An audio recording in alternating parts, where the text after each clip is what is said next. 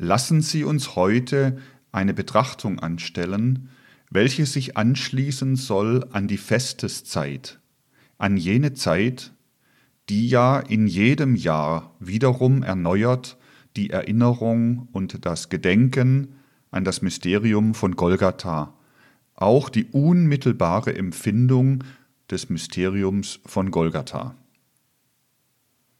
Wir haben eigentlich drei solcher Festeszeiten innerhalb der christlichen Entwicklung. Das Weihnachtsfest, das Osterfest und das Pfingstfest. Und man kann sagen, dass diese drei Feste in verschiedener Art den Menschen in ein Verhältnis bringen zu demjenigen, worin die christliche Entwicklung den Sinn des ganzen Erdengeschehens sieht.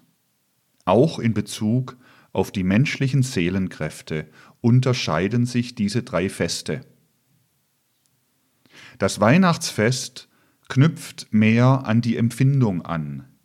Es ist auch dasjenige Fest, welches in gewissem Sinne das populärste ist, weil sein Verständnis eben die Vertiefung der Empfindung, die Vertiefung des Gefühls fordert und weil es dasjenige ist, was dem Menschen im weitesten Umkreis zugänglich ist.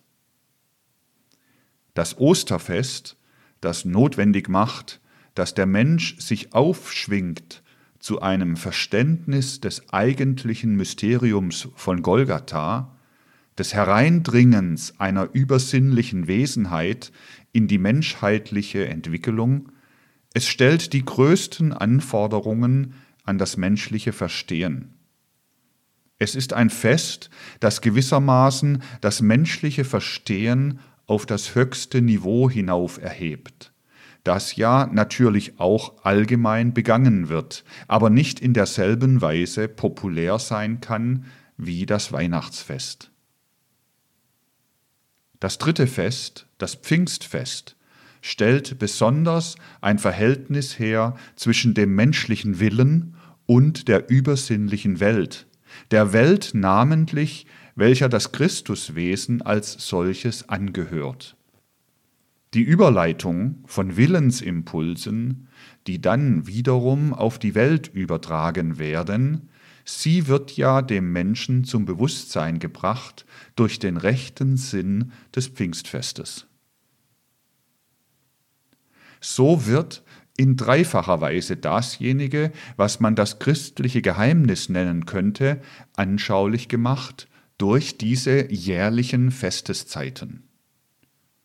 Wie das Weihnachtsmysterium an den Menschen herantritt, das kann man sich in der verschiedensten Weise vor das Bewusstsein stellen. Und wir haben ja im Laufe der Jahre den Weihnachtsgedanken von den verschiedensten Gesichtspunkten aus gerade gelegentlich der Weihnachtsfeste ins Auge gefasst. Diesmal wollen wir erinnern an etwas, was jedem klar werden kann, der das Weihnachtsmysterium von Seiten der Evangelien aus betrachtet. In den Evangelien wird uns eine zweifache Verkündigung der Geburt des Christus Jesus dargestellt. Die eine Verkündigung ist diejenige, welche ergeht an die armen Hirten auf dem Felde draußen, denen, man nenne es nun im Traume oder irgendwie, ein Engel verkündet die Geburt des Christus Jesus.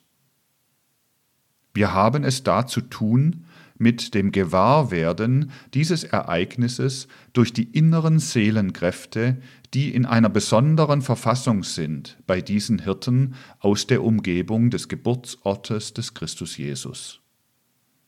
Und es wird uns eine zweite Verkündigung dargestellt in den Evangelien. Diejenige, welche ergeht an die drei Könige oder die drei Magier aus dem Morgenlande.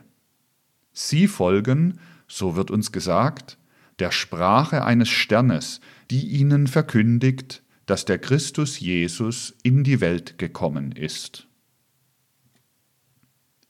Wir werden da verwiesen auf zwei Arten, wie eine frühere Menschheit zu ihren höheren Erkenntnissen kam.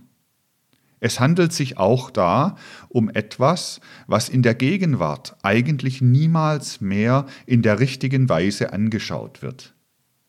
In der Gegenwart stellt man sich vielfach vor, dass die Menschen nun einmal eine Wahrnehmung, ein Denken haben und dass diese Wahrnehmung, dieses Denken, kurz die Entfaltung der inneren Seelenkräfte, im Grunde genommen durch alle Jahrhunderte und Jahrtausende, wenn sie auch in früheren Zeiten primitiver waren, so doch im Wesentlichen so waren, wie sie heute sind. Wir wissen aus unserer anthroposophischen Geisteswissenschaft, wie die Seelenverfassung der Menschen sich im Laufe der Zeiten geändert hat, wie in alten Zeiten, etwa im siebten und achten Jahrtausend der nachatlantischen Zeit oder früher, die Menschheit in einer ganz anderen Weise sowohl das eigene Leben wie auch das Wesen der Umwelt angesehen hat und wie sich dann diese Seelenverfassung immer wieder gewandelt hat, wie sie dann diejenige geworden ist, die wir als die verstandesmäßige Zergliederung der Welt in der Gegenwart kennen und als die rein sinnliche Auffassung, die wir auch in der Gegenwart in den äußeren Dingen haben. Diese Entwicklung geht von einem gewissen älteren, instinktiven Hellsehen durch unsere gegenwärtige Seelenverfassung, um in der Zukunft sich wiederum zurückzuwenden zu einer Art Hellsichtigkeit, zu einem Schauen der Welt, das aber dann durchsetzt sein soll von der vollen Bewusstheit der Menschheit. Zur Zeit, als das Mysterium von Golgatha sich auf der Erde ereignete, war das alte Hellsehen, das ein instinktives war, zum großen Teil schon, wenn ich so sagen darf, abgelähmt. Die Menschen hatten zwar eine andere Seelenverfassung, als die heutige ist, aber sie hatten auch nicht mehr das alte Hellsehen. Sie hatten auch nicht mehr die alten Formen, durch allerlei Weisheit die Welt sich genauer zu zergliedern. Sowohl die alten Weisheitslehren wie auch das alte instinktive Hellsehen waren abgeklommen, als das Mysterium von Golgatha an die Menschheit herankam. Aber Reste davon waren noch vorhanden, und wir werden gerade durch die Evangelien deutlich darauf hingewiesen, wenn wir sie richtig verstehen, dass solche Reste vorhanden waren.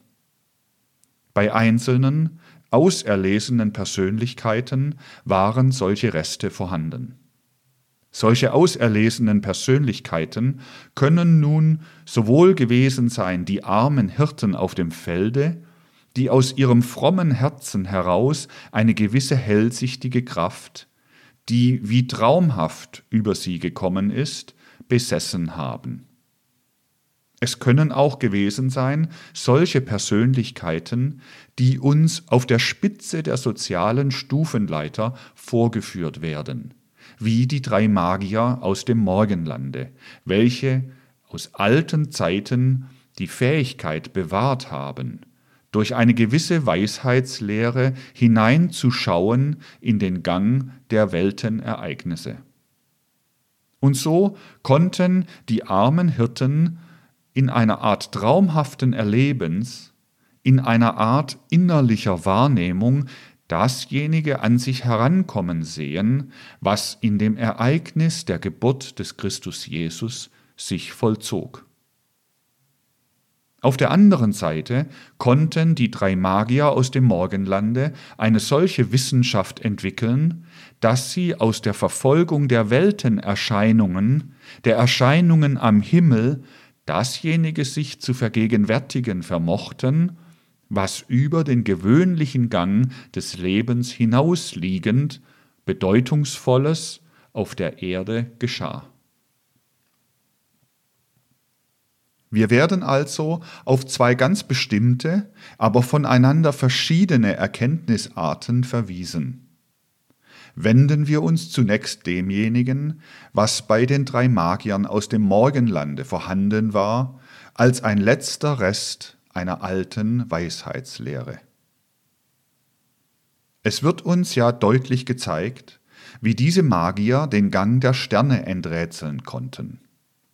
Wir werden also durch diese Darstellung verwiesen auf eine alte Sternenkunde, auf eine alte Anschauung über die Geheimnisse der Sternenwelt, in der sich auch die Geheimnisse des menschlichen Geschehens offenbarten.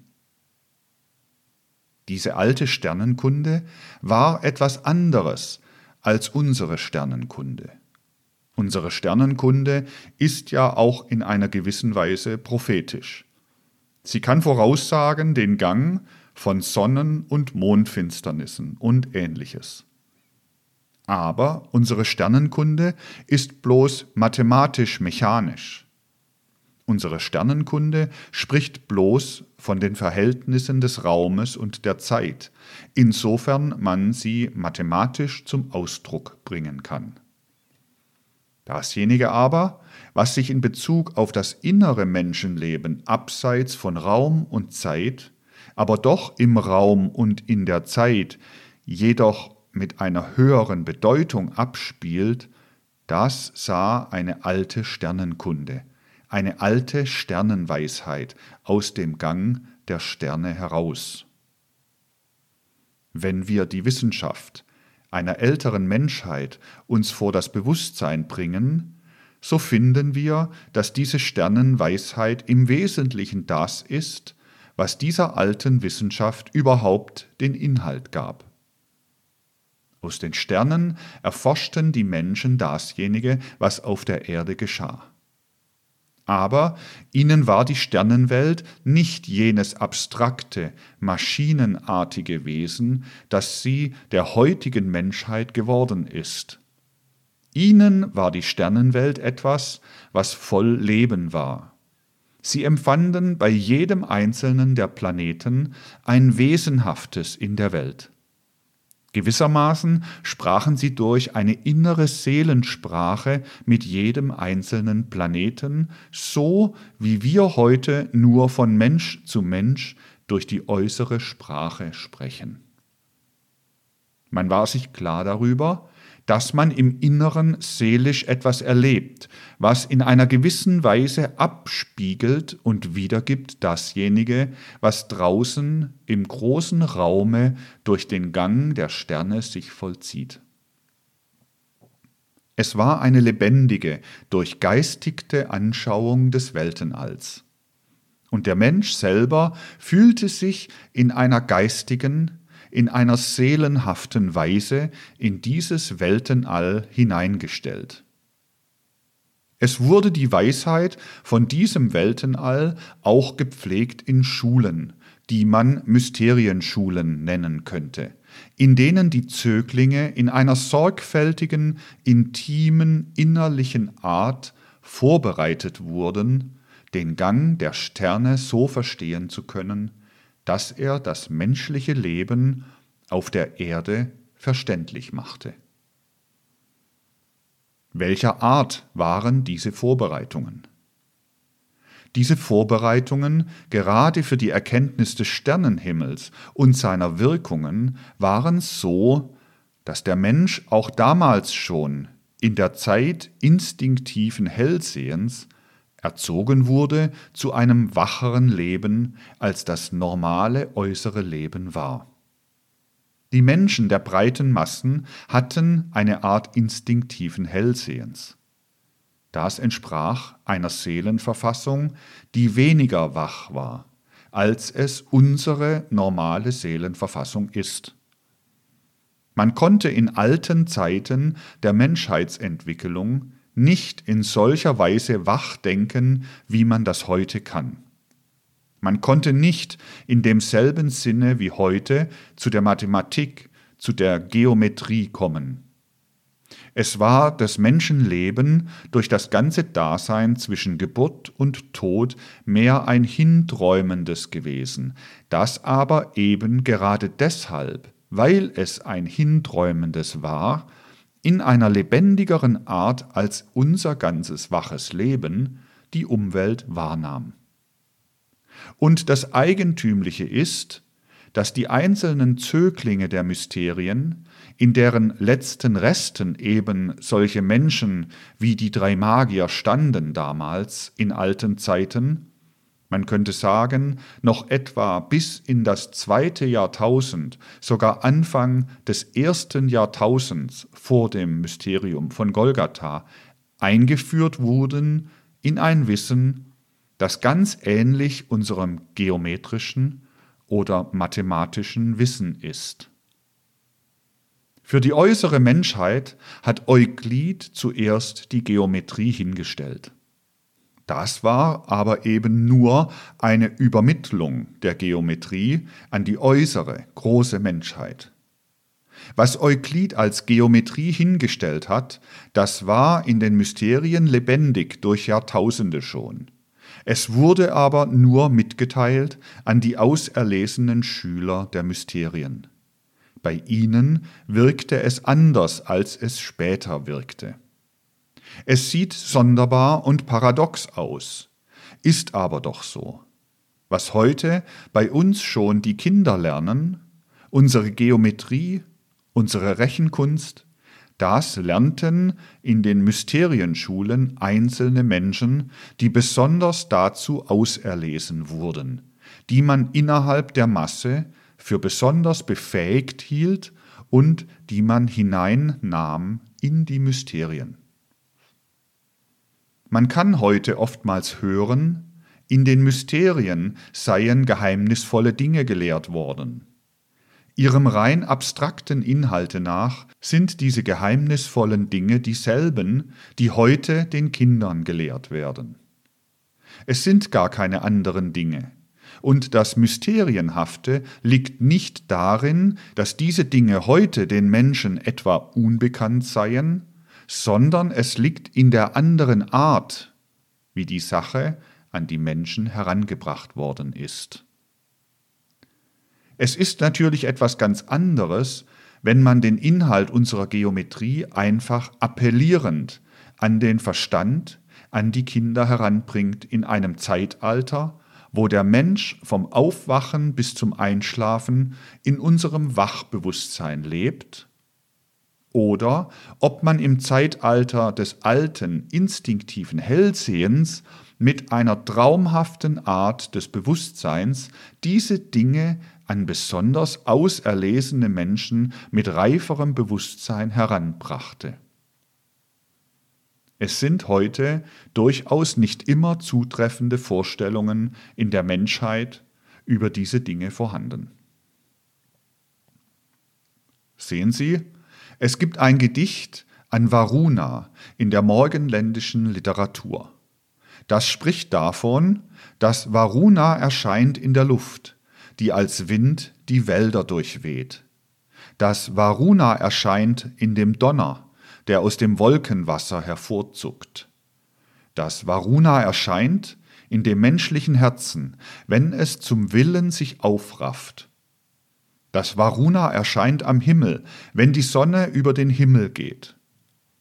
Das Varuna enthalten ist auf den Bergen in dem Soma-Saft. Sie werden heute in den Büchern meistens finden, dass man eigentlich nicht wisse, was der Soma-Saft ist.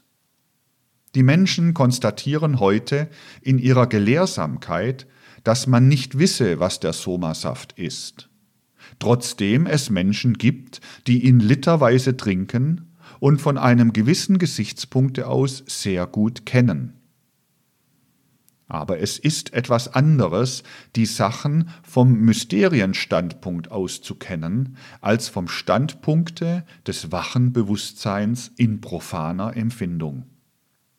Und Sie können heute lesen vom Stein der Weisen, der gepflegt wurde in einer gewissen Zeit, in der man das Wesen der Substantialität eben anders angesehen hat als heute. Und wiederum werden ihnen die Geschichtsschreiber der Alchemie sagen, man kenne den Stein der Weisen nicht.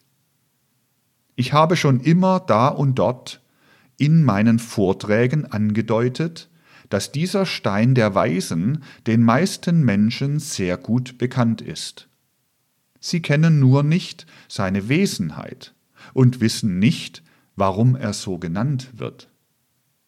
Er ist den meisten Menschen sehr gut bekannt, da sie ihn eigentlich kiloweise verwenden. Es handelt sich eben bei den Dingen zuweilen um etwas ganz anderes als um dasjenige, was sich unsere heute abstrakt theoretische und lebensfremde, wirklichkeitsfremde Anschauung vorzustellen vermag. Es gibt heute auch keine rechte Anschauung davon, was es heißt, mit ganz anderer Seelenverfassung als diejenige der heutigen Menschheit ist, im reifen Zustande aufzunehmen unsere geometrische, unsere arithmetische Wissenschaft. Ich habe auf diese besondere Artung des Mysterienwesens in meiner Schrift das Christentum als mystische Tatsache ja hingewiesen. Allein solch wichtige Dinge versteht man gewöhnlich nicht in der richtigen Weise. Man nimmt sie gewöhnlich nicht tief genug. Dass die Art und Weise, wie die Dinge an die Menschen herangebracht worden sind, das Mysterienhafte in alten Zeiten ausmachte, das ist dasjenige, was man verstehen sollte. Und so war es wirklich bei rein mathematischen Betrachtungen, deren gefühls- und vollmenschlichen Inhalt Novalis noch nachgefühlt hat, als er die Mathematik wie ein großes Gedicht empfand, was die meisten Menschen heute gewiss nicht darin finden.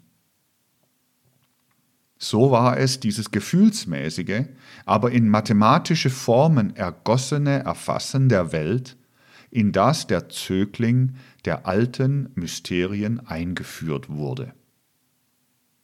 Und wenn so das mathematische Verständnis des Weltenalls an den Zögling der alten Mysterien herantrat, dann wurde er ein Mensch mit einer solchen Weltbetrachtung, wie es diejenige war, die uns als die der Magier aus dem Morgenlande geschildert wird. Dann enthüllte die Mathematik des Weltenalls, die bei uns zu etwas ganz Abstraktem geworden ist, Wesenhaftes, weil das, was sie enthüllte, durch anderes ergänzt wurde, was ihm entgegenkam. Und so war dasjenige, was als äußeres Wissen einer alten Kultur entsprach, was sich in den letzten Resten für die Magier erhalten hatte, was an die Magier aus dem Morgenlande herangekommen ist, die Veranlassung zu der einen Verkündigung, der Verkündigung durch die Weisheitslehre, durch die äußere Wissenschaft. Auf der anderen Seite konnte sich das innerliche Erleben der Menschheitsgeheimnisse bei besonders dazu veranlagten Menschen entwickeln, wie diejenigen waren, die uns dargestellt werden sollten in den Hirten auf dem Felde. Da mussten die inneren Kräfte, die im Menschen sind, eine besondere Stufe erreichen. Dann wurde unmittelbare Anschauung, imaginative, instinktiv imaginative Bilderwahrnehmung dasjenige, was in der Menschheitswelt geschah. So kündigte sich durch inneres Schauen für die armen Hirten auf dem Felde dasjenige an, was sich ihnen zusammenfasste in den Verkündigungsspruch Es offenbart sich der Gott in den Himmelshöhen, und durch ihn kann sein der Friede bei allen Menschen, die eines guten Willens sind. Es sprachen also die Weltengeheimnisse sowohl zum Innersten der armen Hirten auf dem Felde wie zu dem Äußersten, wozu sich menschliche Weisheit aufschwingen konnte in der damaligen Zeit. Es sprachen die Weltengeheimnisse sowohl zu den Hirten wie zu den Magiern aus dem Morgenlande. Und es wurde verkündigt von zwei Seiten das große Mysterium des Erdenlebens. Was erlebten die Magier aus dem Morgenlande? Was wurde bei solchen Schülern besonders entwickelt dadurch, dass die Mathematik in ihre Seelenverfassung hereingebracht wurde, wenn diese Seelenverfassung schon eine besonders reife war? Sehen Sie, Kant sagt von den mathematischen Erkenntnissen, sie seien a priori. Mit dem a priori meint er, sie sind vor der äußeren empirischen Erkenntnis, vor der Erfahrung errungen. Das ist eine Wortweisheit. Es ist gar nichts gesagt mit diesem a priori. Das Wort bekommt erst einen Sinn, wenn man aus der Geisteswissenschaft heraus darauf hinweisen kann, dass die Mathematik aus uns aufsteigt, dass sie etwas ist, das aus dem Inneren des Menschen in das menschliche Bewusstsein kommt. Und woher kommt sie? Nun, sie kommt aus den Erlebnissen, die wir vor der Empfängnis oder vor der Geburt in der geistigen Welt durchgemacht haben. Da lebten wir im großen, weiten Weltenall. Da erlebten wir dasjenige, was wir erleben konnten, bevor wir unsere Leibesaugen und Leibesohren hatten. Da erlebten wir a priori gegenüber dem Leben auf der Erde. Dasjenige, was da a priori erlebt wird, es steigt heute für unser Bewusstsein unbewusst aus dem Inneren herauf. Der Mensch weiß nicht, wenn er es nicht wie Novalis durch solch eine Ahnung erlebt, dass da aufsteigen die Erlebnisse von vor der Geburt oder Empfängnis, wenn er mathematisiert.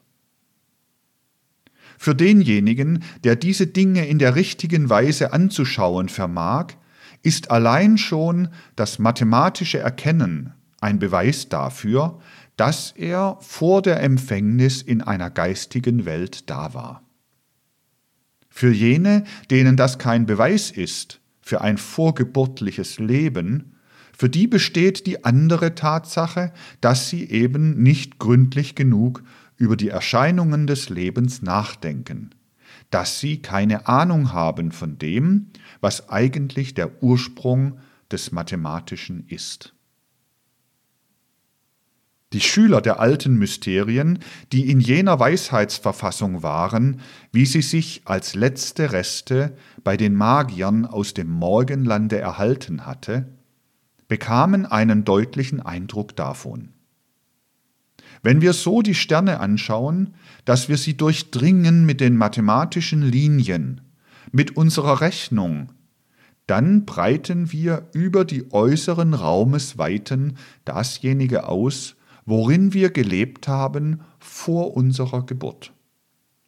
Und so kam sich solch ein Schüler der heiligen Mysterien vor, dass er sich sagte, jetzt leb ich hier auf der Erde, schaue durch meine Augen hinaus in den Weltenraum, bemerke dasjenige, was räumlich um mich herum ist.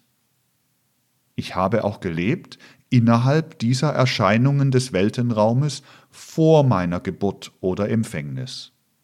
Da habe ich selber gezählt, von Stern zu Stern dasjenige, was ich mir jetzt hier nur nachbildlich vergegenwärtige durch Mathematik.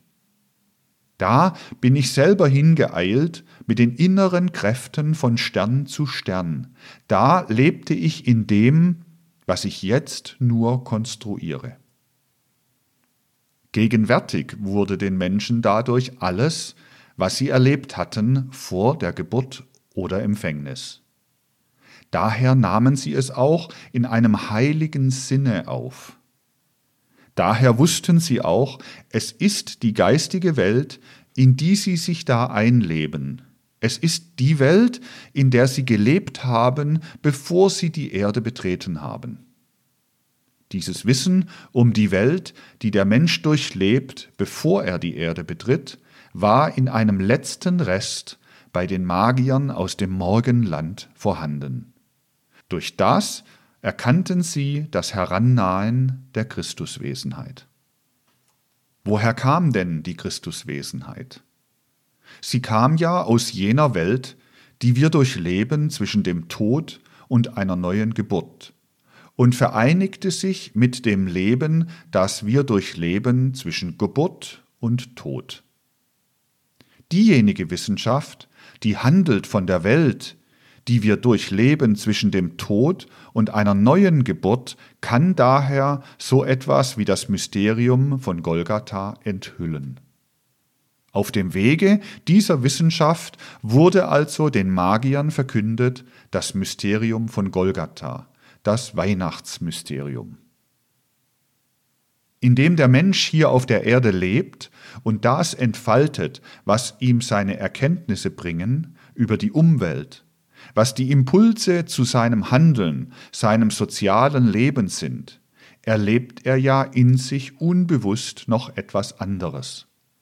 Er weiß es nicht, aber gerade so, wie er die Nachwirkungen seines vorgeburtlichen Lebens erlebt, erlebt er auch dasjenige, was dann durch die Pforte des Todes schreitet und der Inhalt des Lebens nach dem Tode wird. Das sind die Kräfte, die keimhaft schon vorhanden sind zwischen Geburt und Tod und die erst im nachtodlichen Leben sich zur vollen Blüte entfalten. Diese Kräfte wirken mit einer großen Intensität im alten instinktiven Hellsehen. Und sie wirkten im letzten Rest noch bei den armen Hirten auf dem Felde durch ihre besondere Frömmigkeit. In diesen Kräften lebten wir ja insbesondere zwischen dem Einschlafen und dem Aufwachen, wenn unsere Seele aus der Körperlichkeit draußen ist und im äußeren Raume lebt. Dann lebt sie auf solche Art, wie sie bewusst erst wiederum leben wird, wenn sie den äußeren physischen Leib abgelegt hat nach dem Tode. Diese Kräfte, die aus der Traumes, aus der Schlafeswelt heraus in besonderen Zuständen in das Tagesleben eindringen können, waren da sehr regsam in dem alten instinktiven Hellsehen. Die armen Hirten erlebten diese Kräfte, und in ihnen enthüllte sich dasjenige, was ihnen von einer anderen Seite als den drei Magiern das Mysterium von Golgatha ankündigen konnte.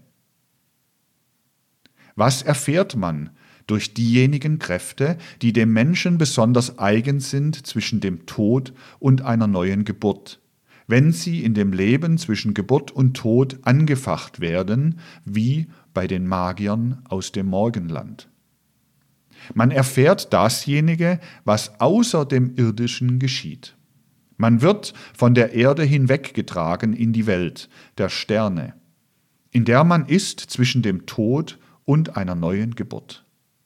Das war die Welt, in die eingeführt wurden die Magier aus dem Morgenlande, von der Erde weg in den Himmelsraum. Was erfährt man durch diejenigen Kräfte, die innerlich aufsteigen, besonders in der Traumeswelt, die überhaupt aus dem menschlichen Inneren kommen? Da erfährt man, was im Inneren der Erde geschieht. Da wirken vorzugsweise die tellurischen Kräfte, diejenigen Kräfte, die wir haben durch unseren Leib, durch das Wohnen in unserem Leibe die wirken besonders in demjenigen, was wir durchleben zwischen dem Einschlafen und dem Aufwachen. Wir sind auch da in der äußeren Welt, aber vorzugsweise in jener äußeren Welt, die zur Erde gehört.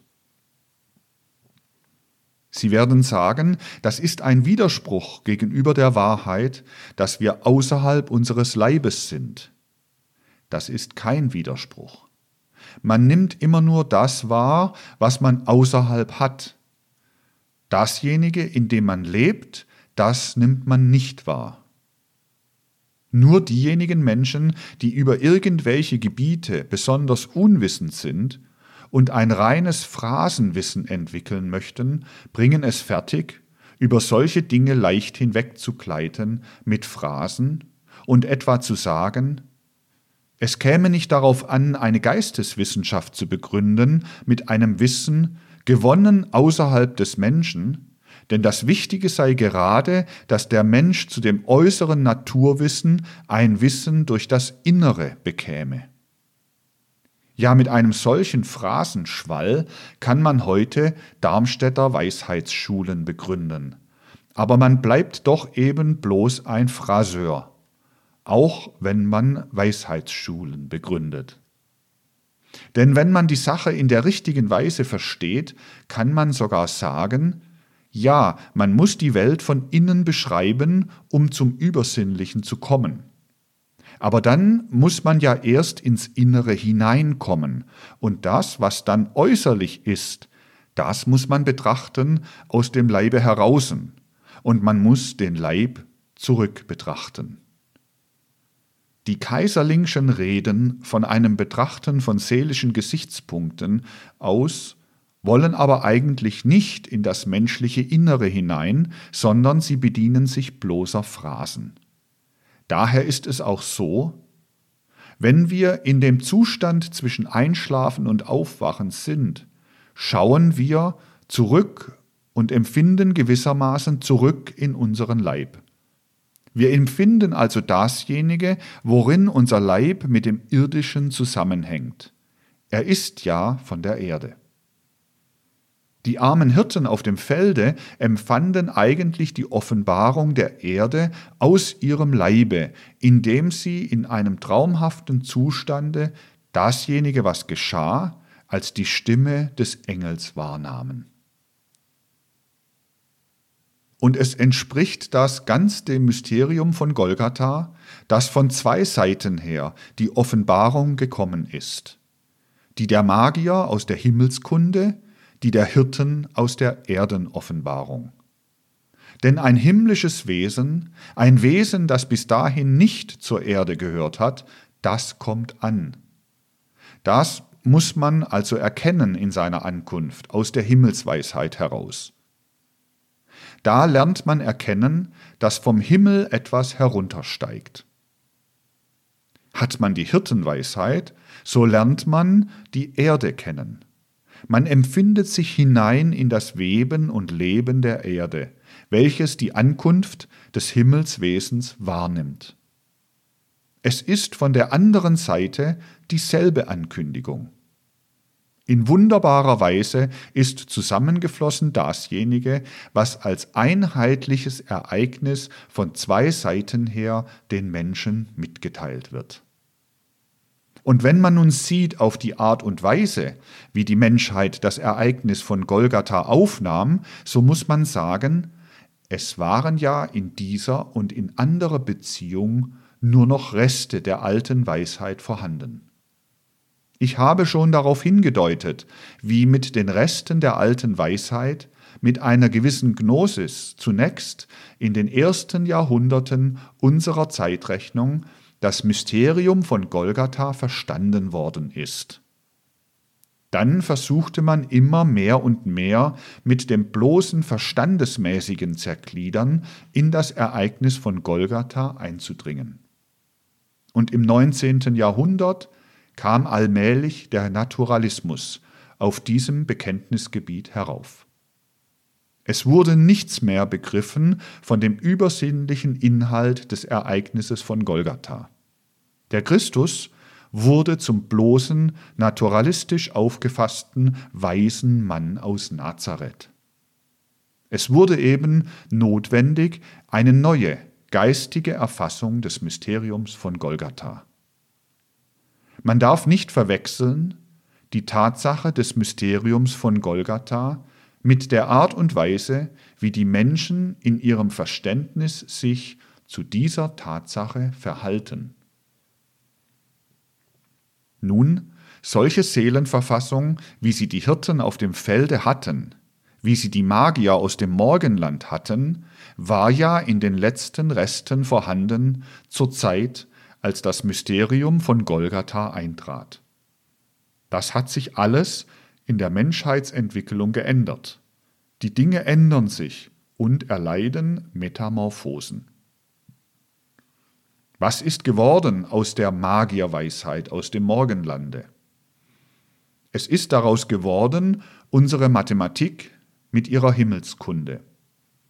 Die Magier hatten ein überirdisches Wissen, das im Grunde genommen ein grandioses Erinnern an das vorgeburtliche Leben war. Das ist bei uns zusammengeschrumpft und abgelähmt zu unserem mathematisch-mechanischen Himmelserfassen. Wo wir auf die äußeren Erscheinungen nichts mehr anwenden als die Gesetze der Mathematik, der Mechanik. Was aus unserem Inneren heraufsteigt, gerade wenn wir auf das hinschauen, was uns als mathematische Astronomie geblieben ist, das ist die heutige Metamorphose desjenigen, was die Magier gehabt haben. Und wenn wir auf dasjenige hinschauen, was unser äußeres Sinnenwissen ist, bloßes Augen wahrnehmen, Ohren wahrnehmen, so ist es das veräußerlichte innere Wissen der Hirten auf dem Felde. Was den Hirten auf dem Felde noch die inneren Geheimnisse des Erdendaseins gegeben hat, das lässt uns kalt anschauen die äußere Welt in unserer naturwissenschaftlichen Beobachtung. Unsere naturwissenschaftliche Beobachtung ist die Tochter der Hirtenweisheit. Aber die Tochter schaut der Mutter sehr unähnlich aus. Und unsere Mathematik, die zur Himmelskunde wird, ist die Tochter der Magierweisheit. Die Menschheit musste durch das hindurchgehen. Wenn unsere Naturforscher mit ihrem trockenen Forschen in den Laboratorien, in den Kliniken sitzen, haben sie ja nicht mehr viel Gemeinschaftliches mit den Hirten. Aber es ist die geradlinige Metamorphose der Hirtenweisheit. Und unsere Mathematiker sind die in geradliniger Strömung gekommenen Nachfolger der Magier aus dem Morgenlande. Das Äußerliche ist innerlich, das Innerliche ist äußerlich geworden.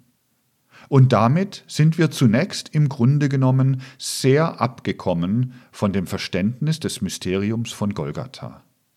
Und dessen sollten wir uns bewusst werden. Ja, wir sind sehr abgekommen von diesem Verständnis.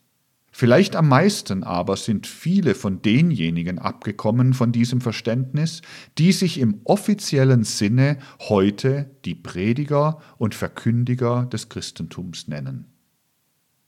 Mit denjenigen Erkenntniskräften und Empfindungskräften und Glaubenskräften, die heute im Menschen spielen, ist auch das Ereignis von Golgatha in seiner wahren Wesenheit nicht mehr zu durchschauen.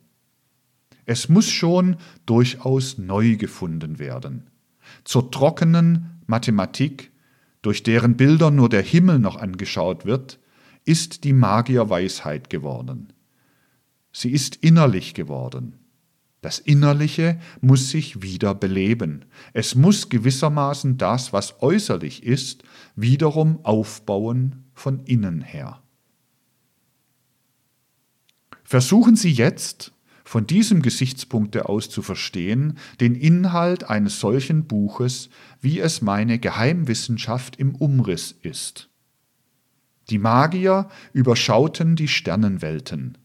Sie sahen in den Sternenwelten das Geistige, weil sie in das menschliche Erleben vor der Geburt hineinschauen konnten.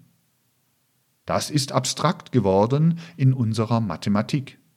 Aber dieselben Kräfte, die unsere Mathematik entwickelt, können wiederum verlebendigt werden, verintensiviert werden im imaginativen Anschauen dann gebiert sich aus unserem Inneren eine Welt, die wir nun wiederum, obwohl wir sie aus dem Inneren heraus schaffen, als die äußere Welt anschauen, die uns nun wiederum wie Saturn, Sonne, Mond, Erde, Jupiter, Venus, Vulkan ist. Wir sehen den Himmel durch innere Anschauung, wie die Weisen aus dem Morgenlande durch äußere Anschauung, die Geheimnisse des Mysteriums von Golgatha wahrgenommen haben. Das Äußere ist innerlich geworden, ist bis zur Abstraktheit der Mathematik gekommen. Also muss das Innerliche wiederum erweitert werden zum äußerlichen Weltenall, indem uns wiederum das innerliche Anschauen zu einer neuen Astronomie, zu einer innerlich erlebten Astronomie führt. Nur durch eine solche Hinwendung zu einem neuen Christusverständnis erfüllen wir heute mit einem gewissen Sinn dasjenige, was das Weihnachtsfest ist. Hat denn für die meisten Menschen heute das Weihnachtsfest noch einen besonderen Sinn?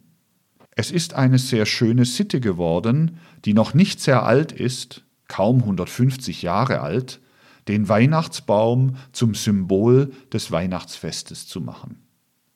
Der Weihnachtsbaum ist ja erst im 19. Jahrhundert heraufgekommen.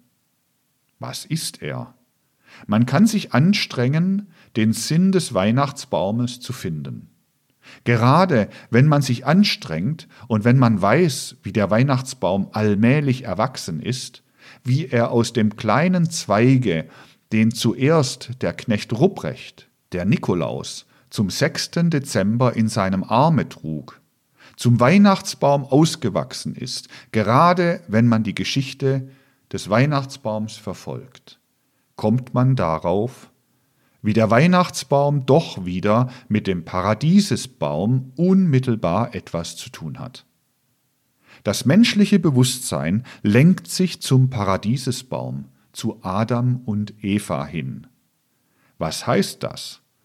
Es ist die eine Seite, wie in unserer Zeit das Mysterium von Golgatha wieder verkündet wird. Man wendet sich vom Mysterium von Golgatha zurück zur Welterschaffung, zu dem Ausgangspunkt der Welt. Man begreift nicht den Sinn der Welterlösung und wendet sich wiederum zum weltschaffenden Gott. Das drückt sich darin aus, dass allmählich verschwindet das eigentliche Weihnachtssymbol, das Krippensymbol das so großartig da war noch in den Weihnachtsspielen der früheren Jahrhunderte. Und in dem heraufkommt der Weihnachtsbaum, der eigentlich der Paradiesbaum ist. Die alte Jahwe-Religion trat wiederum an die Stelle der Christusreligion und der Weihnachtsbaum ist das Symbolum für dieses Heraufkommen der Jahwe-Religion. Nur tritt diese Jahwe-Religion vervielfacht auf bei den Menschen. Denn Jahwe ist als der Einheitliche mit Recht verehrt worden in seiner Zeit, als sein Volk sich eben als das Einheitsvolk fühlte, das nicht über seine Grenzen hinaussah und in der Erwartung war, dass es einmal ganz die Erde erfüllen würde. In unserer Zeit reden die Leute vom Christus Jesus und verehren nur den Jahwe. Denn in den einzelnen Nationalitäten, das hat sich besonders im Kriege gezeigt, wurde zwar von Christus gesprochen, es war aber nur der ursprüngliche Gott, der in der Vererbung, in der Natur lebende Gott Yahweh. Der Weihnachtsbaum auf der einen Seite, die Nationalgötter, die nicht bis zum Christlichen hinaufkamen, auf der anderen Seite waren das, wodurch die Menschen von der Erfassung des Mysteriums von Golgatha zu der Erfassung einer viel früheren Zeit zurückkehrten. In der Geltendmachung des Nationalitätenprinzips, in der Verkündigung, dass die einzelnen Völker ihren Göttern folgen, ist ein Rückschritt vorhanden in die alte Jahwe-Religion. Den Christus verleugnen am meisten diejenigen, die ihn in irgendeiner nationalen Form anbeten wollen. Sehen Sie, was man berücksichtigen muss, das ist, dass in jeder Art von Verkündigung, in der Hirtenverkündigung und in der Magierverkündigung etwas ganz allgemein Menschliches gegeben ist. Denn die Erde ist allen Menschen gemeinschaftlich. Und indem die Hirten die Erdenverkündigung bekommen haben, haben sie eine Verkündigung bekommen, die nicht volksmäßig verschieden sein kann die nicht volksmäßig sich differenzieren kann. Und indem die Magier die große Sonnen, die Himmelsverkündigung bekommen haben, haben auch sie ein allgemein menschliches empfangen. Denn wenn die Sonne zuerst auf dem Territorium des einen Volkes geschienen hat, dann scheint sie auch im Territorium des anderen. Der Himmel ist allen gemeinschaftlich, die Erde ist allen gemeinschaftlich. Das ganz allgemein Menschliche wird mit dem Christentum in der Menschheit rege. Darauf weist auch jene Weihnachtsdarstellung hin, die sich in der zweifachen Verkündigung darstellt.